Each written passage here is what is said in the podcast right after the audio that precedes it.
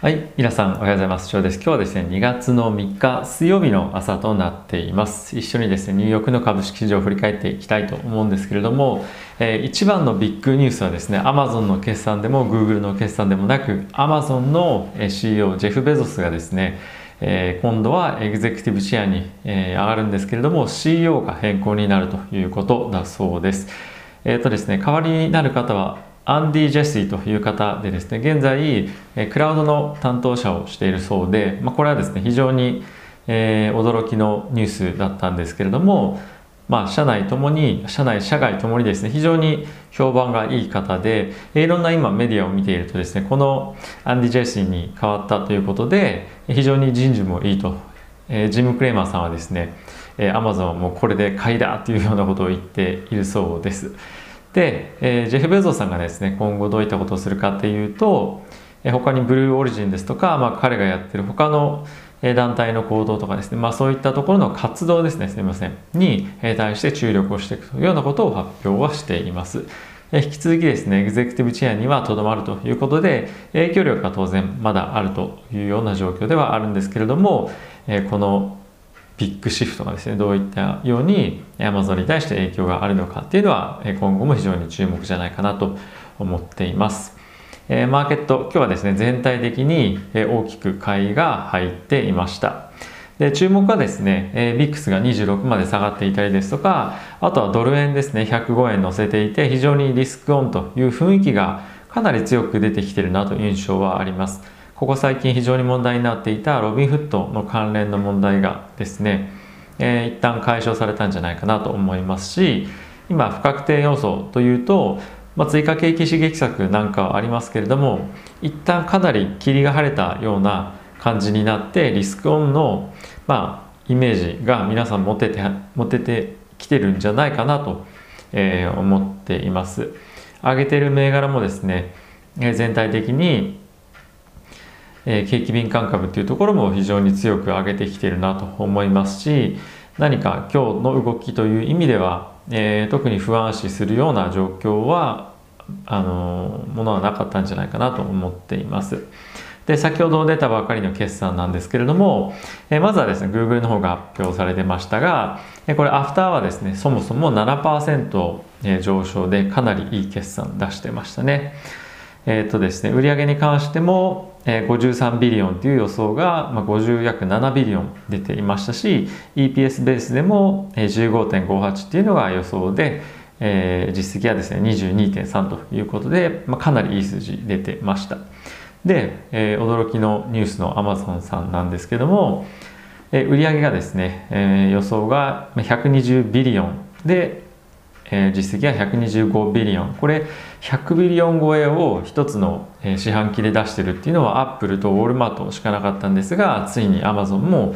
ここに入ってきました。時価総額もですね1.6トリリオンですかねアップルに次いで2トリリオンっていうところをいつ行くのかというのが注目かなと思っています。で引き続きアマゾンの EPS なんですけども7.34ドルっていうのが EPS 予測だったんですが14.09とかなり驚くほど強い決算が、えこの2社から出てきたこともあって、えかなり市場としては安心感あるんじゃないかなと思っています。指数でかなり大きな割合をですね占めるこの2社がこれだけ強い決算を出してきたということであれば指数としても大きく安定すると思いますしでテック関連ですとかあとは広告関連の銘柄もですね非常に強い決算を見込むというような状況になるんじゃないかなと思っています逆にその良すぎる決算ということもあって外してくるようなところがあると株価大きく売られ込むっていうのはあるんじゃないかなとは思うのであの心配な要素っていうのもあるんですけれどもま全体として市場がアップビートな感じになっていくっていうのは非常にいいことかなと思っています。はいえー、っとですね、ニュース入っていく前に、えー、非常に注目されています、え、GME はですね、マイナス60%、え、AMC に関してはマイナス40%、ブラックベリーに関してはマイナス20%ということで、え、最近ロビーフッターが注目していた、え、ものに関しては大きく下落しているというような状況ですね。まあ、こういったところもあって、株式市場は安定を取り戻しているという状況なので今後もですねこの価格の推移っていうのは見ていきたいなと思っています。はい。でヒートマップも、えー、見てみるとですね全部かなり緑になっていてちょっとアリババが決算良かったんですけども、まあ、少し売られているのが気になるなというような状況です。ただし、えー、全面的にこの、えー、ブルーの見ると少し安心しますね、うん。はい、でニュース入っていきたいと思うんですけれども、えーと、バイデンさんはですね、え、薬局に対してのワクチンの供給をスタートさせますよといったこととなっていましたえこれによりですね、えワクチンの接種というものをよりスムーズに大規模にしていくような準備を整えるというようなことを発表されていました。えニューヨーク州ならではですね、え従来の計画の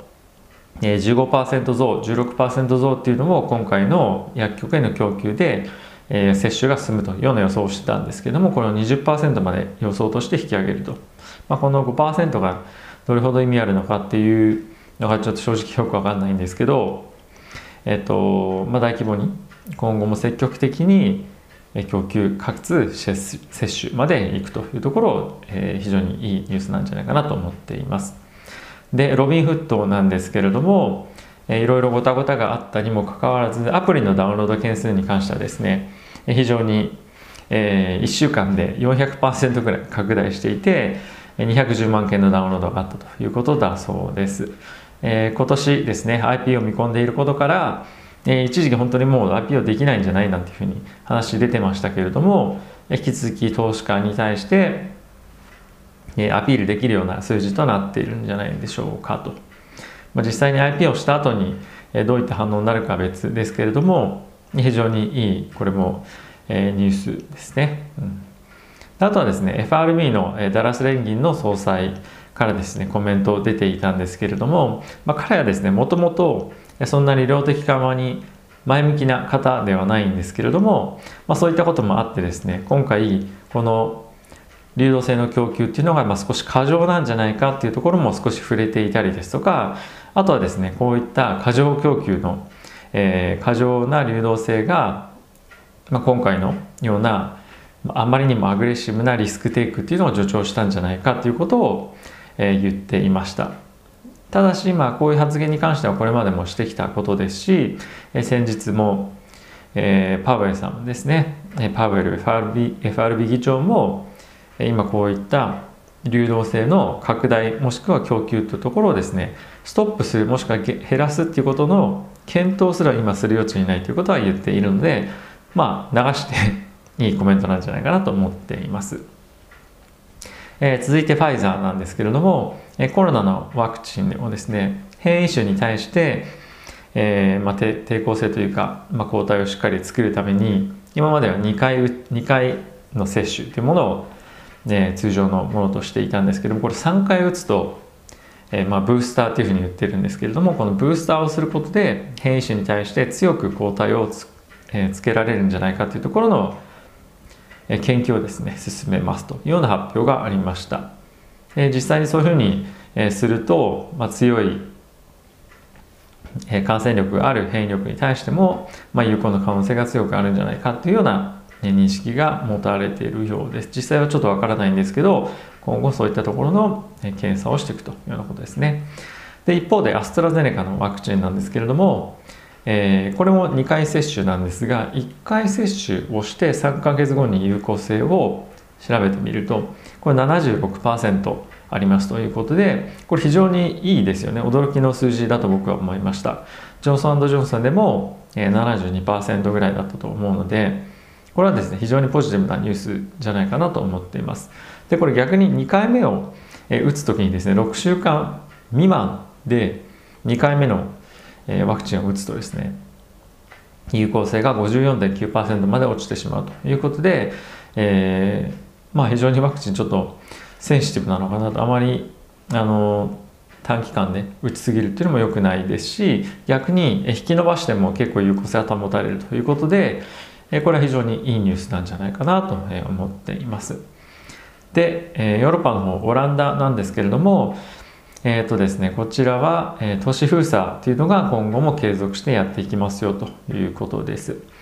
え、国内の大半でですね、昨年の10月からこういった、え、対策がですね実施されているんですけれども3月までこの都市封鎖を継続していきますよとで少し夜間のその外出禁止なんかもあって一部デモになったりはしているようなんですけれども、まあ、こういったことで引き続き対策をしていきますということです。であとはですねスウェーデンで変異種の感染というのが拡大しているということだそうで、まあ、引き続きですねヨーロッパに関してはコロナの感染の拡大というのがなかなかとどまらない収まらないというのが現状なんじゃないかなと思ってます。なので早くワクチンをという声が非常に高まってますけれども、えー、まあ、来月以降ですね2月の末からというふうに言ってますが、まあ、実際には来月から接種を開始し始めてどれぐらいのスピードでできるかっていうのが非常に重要なんじゃないかなと思っています。アメリカの方でも接種がなかなか進まずに最初もたついたところもあったので、まあ、そういったところが同じくですねヨーロッパの方にも見られると思いますし、まあ、思った以上に接種が進まないっていう状況はですねヨーロッパでも同じだと思うのでその辺を注視しながら見ていきたいと思いますしあとは変異株変異種の感染の拡大状況というのも注視していかなければいけない大きなリスクなんじゃないかなと思っています。はい。今日はこんなところですかね。今日も引き続き朝ちょっと寒いですけど、えー、皆さん非常に、えー、あったかい格好して体壊さないように、えー、免疫をしっかり保って、え、お仕事もしくは遊びに行ってきてください。ということで今日も動画をご視聴ありがとうございました。また次回の動画でお会いしましょう。さよなら。いってらっしゃい。